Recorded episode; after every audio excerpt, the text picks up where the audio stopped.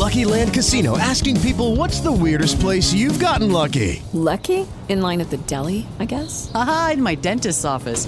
More than once, actually. Do I have to say? Yes, you do. In the car before my kids' PTA meeting. Really? Yes. Excuse me, what's the weirdest place you've gotten lucky? I never win and tell. Well, there you have it. You can get lucky anywhere, playing at LuckyLandSlots.com. Play for free right now. Are you feeling lucky? No purchase necessary. Void where prohibited by law. 18 plus. Terms and conditions apply. See website for details.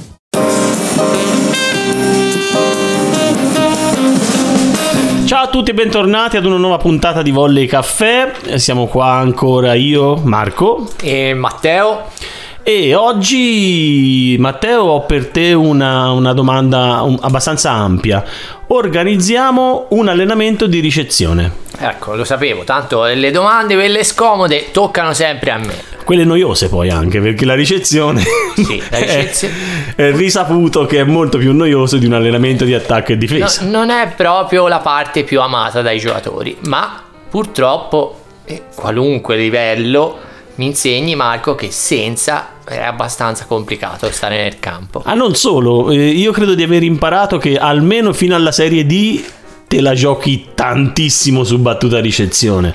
Sì, anche perché il gioco in realtà inizia sempre da lì, e se non c'hai una risposta alla battuta avversaria finisce anche lì velocemente. Va bene, allora facciamo una cosa. Fai conto di essere a casa e programmiamo questo allenamento, quindi organizziamo questo allenamento di ricezione. Allora, innanzitutto la ricezione, parliamo di organizzazione, quindi non della tecnica. Non scelgo questo bugger piuttosto che quest'altro. No, è una più tattica e pratica, sì. Ok, allora diciamo che la ricezione, come tutti gli altri fondamentali poi del gioco, si lega a qualcosa che c'è dopo. Quindi in linea di massima il passaggio successivo della nostra ricezione speriamo che sia un attacco. No, un'alzata. Un'alzata, sì, scusa. Speriamo che sia un'alzata. Avevamo saltato un pezzo.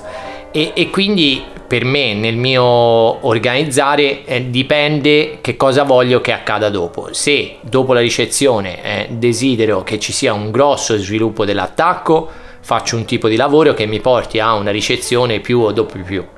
Se voglio sviluppare un altro tipo di situazione, in cui probabilmente i palloni negativi saranno un numero un po' più ampio, strutturo l'allenamento di battuta e ricezione in maniera un pochettino differente. Questo è il primo principio base, la prima casella. Allora, facciamo che l'obiettivo è di allenare l'attacco, quindi almeno ci abbiamo già anche un argomento per la prossima puntata. Quindi vogliamo allenare quindi ricezione con esito più o doppio più. Perfetto, quindi in questo caso so, qualunque sia il livello, che devo un po' facilitare i ricettori. Devo fare comunque un volume di ricezioni ampio, perché è una di quelle cose in cui il numero dei tocchi è molto influente sul miglioramento, e soprattutto il numero di valutazioni di traiettoria della palla è influente. E quindi per facilitare il ricettore ci sono fondamentalmente due strade. Posso o suggerire in precedenza la traiettoria della battuta, quindi facciamo ricezione a sinistra e già gli do un'indicazione, oppure posso semplicemente rallentare la velocità della palla, battere più facile, che a seconda dell'abilità dei giocatori può essere la richiesta al giocatore stesso di battere una palla più facile, oppure se il livello è un po' più basso o le atlete sono un po' meno esperte, può essere anche avviciniamo la battuta. Quindi posso mettere anche dentro il campo, non ci trovo niente di male, ecco. Ok, questo. Andiamo però nel dettaglio. Hai 2 ore di allenamento, 2 ore di piano palestra, quindi hai una parte di attivazione e mobilità. Sì, una parte di attivazione non è specifica in questo caso. Se la vuoi ripescare in maniera specifica perché magari c'è un dettaglio tecnico che vuoi mettere a fuoco, lo puoi fare. Secondo me, mettiamo che tu voglia mettere focus sul piano di rimbalzo, perché magari c'hai dei piani di rimbalzo nel tuo gruppo di ricettori che ti sembra un po' indietro, vale la pena valutare. E quindi puoi fare un pezzettino specifico, e puoi anche valutare nello specifico se ci sono alcune motricità che mancano nei ricettori, non so, il passo riportato e il bugger è saltellando all'indietro, cioè okay, una qualunque. L'importante secondo me è che...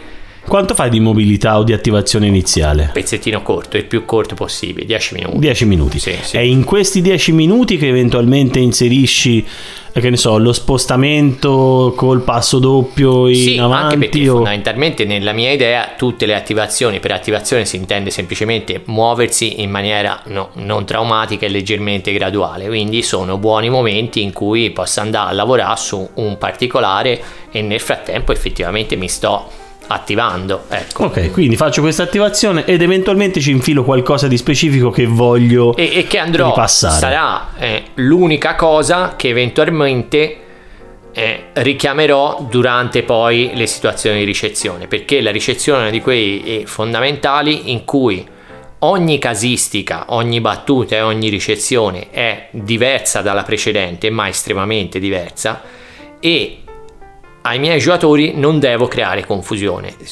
Una di quelle cose tipiche si vede negli allenamenti di battuta e ricezione, sia a livello basso che a livello anche un po' più alto di quello a cui alleniamo noi, è l'allenatore quello che ogni pallone fa una correzione differente e i giocatori non ci mandano a quel paese perché sono di solito educati, perché la realtà sarebbe quella. O non capiscono. E perché no, a parte gli scherzi. Non posso correggere sempre a posteriori e richiamare sempre una cosa, perché poi la volta successiva sarà un problema ancora diverso. E in realtà non sto correggendo nulla, sto solo dicendo, limitandomi a criticare quello che è successo. Vabbè, questo è un po' in generale, sì, focalizzare l'attenzione su una cosa sola e dare un messaggio non troppo vario è per forza un'indicazione, e essere bravi generale a lasciare andare quello che magari effettivamente non va bene, ma non è argomento dell'allenamento di oggi. Quindi abbiamo fatto 10 minuti di attivazione, abbiamo inserito anche qualcosa. Cosa facciamo dopo? Allora, dopo cominciamo a lavorare a ritmo blando. Ritmo blando significa che per esempio mettiamo un battitore e un ricettore unico, poi li puoi far girarsi onda, quindi immagina una situazione classica, battitore in 1, ricettore in 5, okay, e magari c'hai un altro giocatore dietro al battitore e un altro giocatore dietro al ricettore. Se c'hai un palleggiatore sotto rete, nell'altro campo lo monti simmetrico e hai già impegnato 10 giocatori. Sì. È blando il ritmo perché l'attenzione è semplice da mantenere, perché quando io sono in ricezione so che quel pallone lì è mio, non ho dubbi di chiamata, dubbi, e perché fra la battuta, la ricezione, poi prima che mi ricapiti quella situazione c'è un po' di stacco, perché uno dei problemi della ricezione è stare lì gioco, cioè, concentrati su una cosa per tanto tempo. Il cervello dei giocatori dopo un po' si spegne e non sono più reattivi e ricettivi alle correzioni, non sono più in grado di leggere le situazioni, il cervello si consuma un po' di energie, ecco. Immagino quindi in quello che hai detto che quindi i due gruppi non ruotano, chi è battitore fa solo battitore, chi è ricettore fa solo ricettore, e vabbè, i palleggiatori sono sotto rete, quindi hai queste 10 persone impegnate da 1 a 5 la battuta, però i due ricettori ricevono e si scambiano tra di loro. I due ricettori ricevono, magari nella mia idea è quella, ma sempre di non fare volumi grandi di battute consecutive, perché poi la realtà del gioco ci insegna, io quando gioco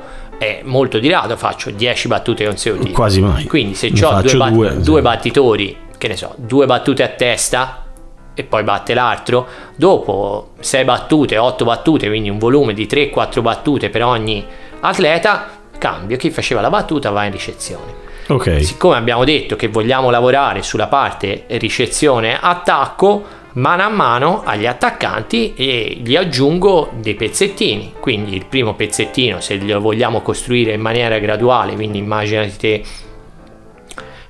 una piramide che sale a blocchi e mano a mano ci si avvicina al gioco reale, non è detto che si monti sempre così, però è una delle metodologie che si può utilizzare, e quindi sarà battuta, ricezione e qualche passo di transizione, sì. Poi il blocco qua, dopo battuta, ricezione e una rincorsa bloccando il pallone. Ma un dubbio in quel caso lì, per esempio i centrali gli fai ricevere la palla corta, perché loro ricevono solo quella, cioè chiedi al battitore di battere una palla corta sul centrale. Se c'ho un centrale e voglio tenerli coinvolti in quell'esercizio lì, sì, i centrali devono ricevere una palla che sia realistica rispetto alla situazione di gioco per il centrale. Quindi altrimenti o fanno solo battuta o li sposto da un'altra parte della palestra a fare altro lavoro. Altro lavoro che dovrebbe essere in questo caso qui in maniera intelligente abbinato a poi quello che ci sarà dopo. Se che lavoriamo faranno sulle transizioni probabilmente di ricezione che ci porterà più e dopo più, i centrali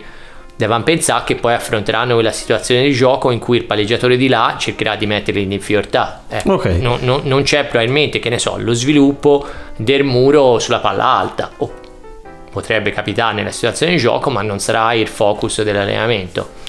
Cosa fai dopo? Continui su questa linea, inverti la linea di battuta con i ricettori o cambi? Beh, solitamente è blando?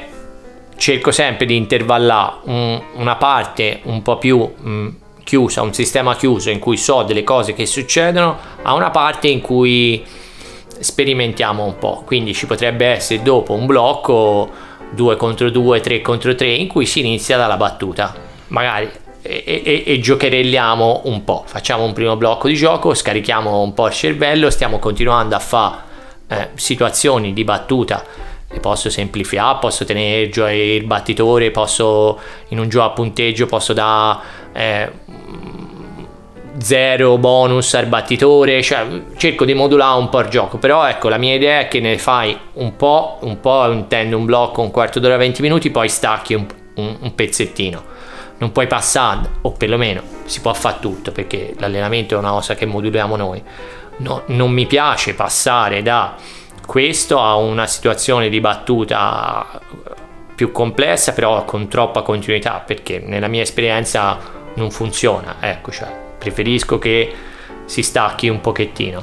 Ok, quindi siamo a quel punto, se fai un quarto d'ora di gioco siamo intorno alla fine della prima ora. Sì, poi 10 minuti più, 10 minuti meno, ti lasci sempre un po' di flessibilità, ovviamente se c'hai un gruppo più motivato, sei in un periodo della stagione in cui il livello dell'attenzione è molto alto, puoi ovviamente lavorare sui 4 angoli, quindi la linea di parallela 1, 5, 5, 1, come anche le linee angolate, certo, sì. Le situazioni diagonali, questo dipende un po' in che momento, che gruppo ci avete e di cosa pensate di aver bisogno, e su questo.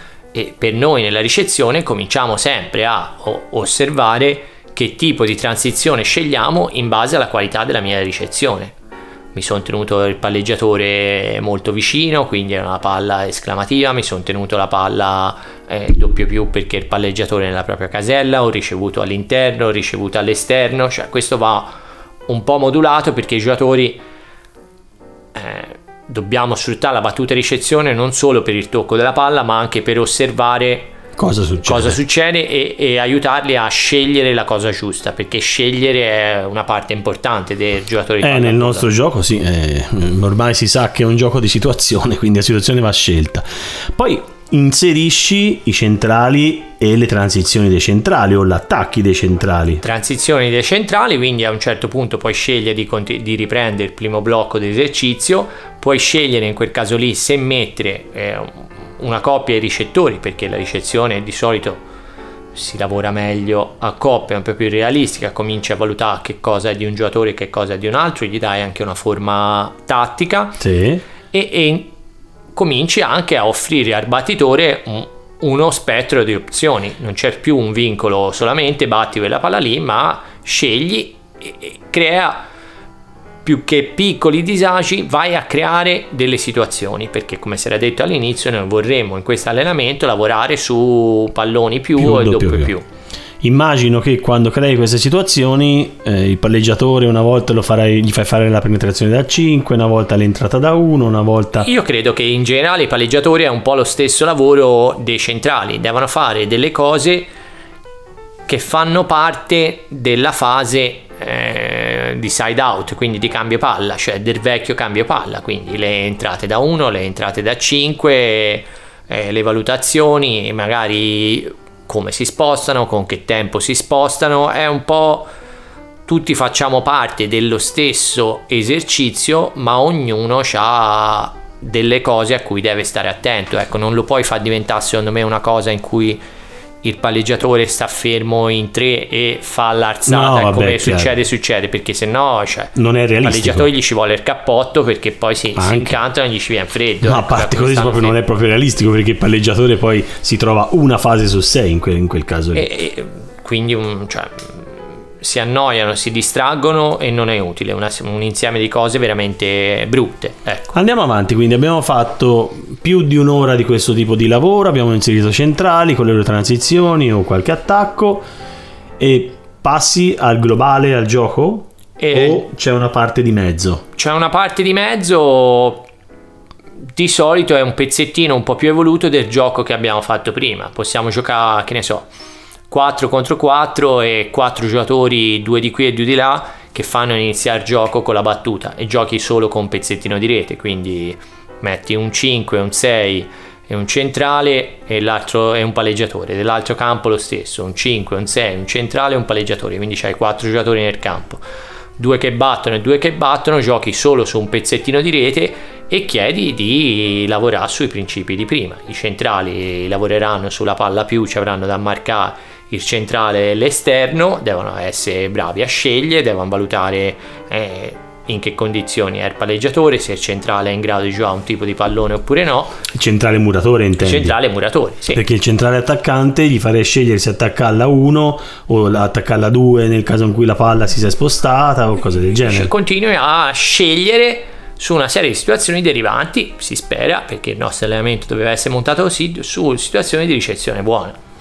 E l'ultima, non so, forse vado avanti, ma l'ultima parte poi porti tutto nel gioco. È fondamentalmente si gioca, e lì diventa, a seconda del livello, devi gestire bene l'equilibrio fra i vantaggi del battitore, perché lo sai che se al battitore gli dai bonus, quindi la possibilità di sbagliare, e gli dai anche possibilità di scegliere tutto il campo, i battitori solitamente hanno vantaggi nel livello medio e medio-basso. È difficile che i ricettori abbiano... Chiaro, è più forte in battuta. Esatto, quindi non è detto che i ricettori lo sappiano, però poi dà dei compiti ai battitori. Ai battitori gli dici che devono fare, che ne so, sequenze di 3 battute, variando 3 volte il punto di battuta, quindi una 1, una 6, una 5, mischiando come vogliono, oppure gli dai nessun bonus. Ecco, fondamentalmente devi un po'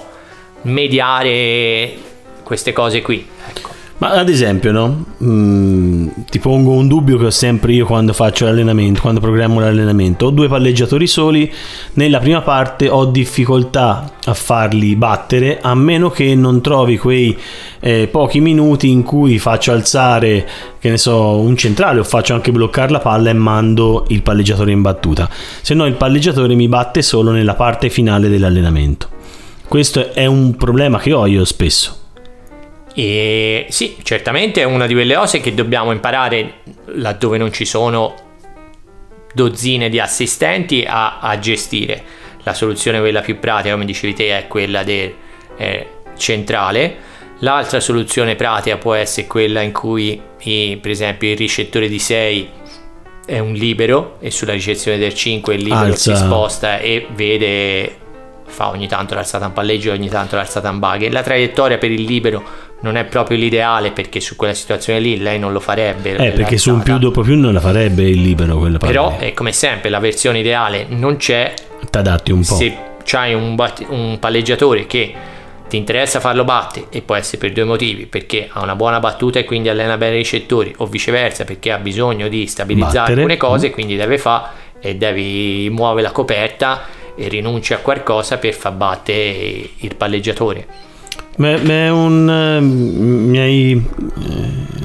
domanda spontanea. Voi siete sempre in più di uno o in più di 2 in palestra? Di solito siamo sempre in 2 in palestra. In 2, okay. Ecco. Però credo che sia compito degli allenatori anche abituare i giocatori a gestire un po' se stessi. Questo significa anche, che ne so, che se le cresci delle atlete da piccole con un minimo di flessibilità, se anche a un certo punto tu dovessi mandare per una rotazione un esterno a fa 5 minuti di palleggio, non deve storgere il naso, sì, deve capire che c'è bisogno. Se te stai facendo una cosa che per te non è proprio utile, magari c'è la tua compagna, il palleggiatore che aveva necessità. E ha necessità di fare. Quindi, come sempre nei giochi di squadra, io faccio qualcosa per il bene della squadra, ecco. Oh, buon allenamento, credo sia terminato. Siamo a fine allenamento. O meglio, c'è qualcosa da indicare sulla parte di gioco finale? Ovviamente, cioè, qui l'intelligenza dell'allenatore è non andare a correggere la difesa o situazioni particolari che non hai allenato per tutto l'allenamento. Questo, ecco, cioè, come si diceva prima, è quella parte in cui dobbiamo essere bravi a lasciare andare, cioè a osservare e a cercare di stare sul pezzo, cioè nel senso quello su cui stiamo lavorando è quello che osserviamo nel gioco. E poi la battuta e ricezione, una delle scelte a priori e a seconda del livello, a seconda del periodo, è se è punteggio oppure no, perché l'equilibrio è un po' su quello. Sono buoni tutti e due i metodi, credo che le buone squadre debbano conoscere entrambi i metodi, quindi ogni tanto la battuta e ricezione deve diventare una cosa in cui io battitore gioco contro il ricettore, uh-huh. Perché poi la realtà del gioco, lo stress del gioco è quello. Io sul punteggio nella parte globale finale di gioco che trovo molta più spinta anche dalle atlete poi a quel punto lì, perché se no diventa una situazione ripetitiva che non ha un gran senso. Però è vero anche che ci sono due tipi di lavoro, per carità. Sì. E ecco, la cosa che io ho imparato a forza di stare in palestra è quella di intervallare, cioè, nel senso, la ricezione è una di quelle cose che richiede estrema attenzione, perché il 90% del lavoro è la valutazione della traiettoria, quindi vuol dire che te devi stare attivo col cervello su una cosa molto piccola e non sai se ti toccherà a te ricevere. È una cosa che ti consuma, perché poi in realtà nel gioco ci sono mille altre pause, varianti, acqua, punto, errore, fischiata dell'arbitro, sono tutte pause in cui te ti rilassi, ti distrai, mentre l'allenamento di battuta e ricezione è una cosa che consuma i giocatori. No, ma c'è anche una cosa che è una notevole differenza. Io spesso e volentieri in gioco, pur essendo un ricettore, posso ricevere una palla e a volte stare 4 palloni senza giocarla, mentre in un allenamento è più facile tenere l'attenzione, perché ricevo.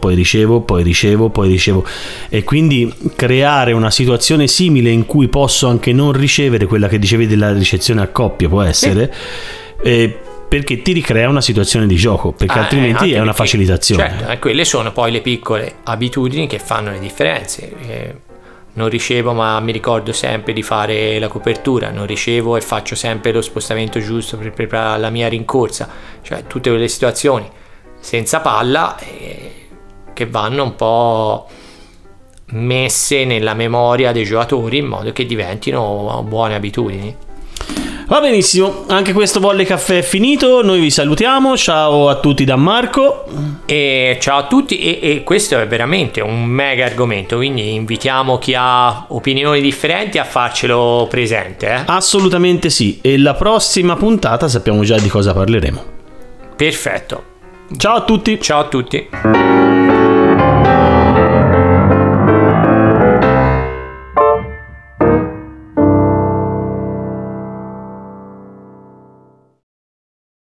Ryan here, and I have a question for you. What do you do when you win? Like, are you a fist pumper, a woohooer, a hand clapper, a high fiver? I kind of like the high five, but if you want to hone in on those winning moves, check out Chumba Casino. At ChumbaCasino.com, choose from hundreds of social casino style games for your chance to redeem serious cash prizes. There are new game releases weekly, plus free daily bonuses. So don't wait. Start having the most fun ever at ChumbaCasino.com. No purchase necessary. VGW group. Void where prohibited by law. See terms and conditions. 18+.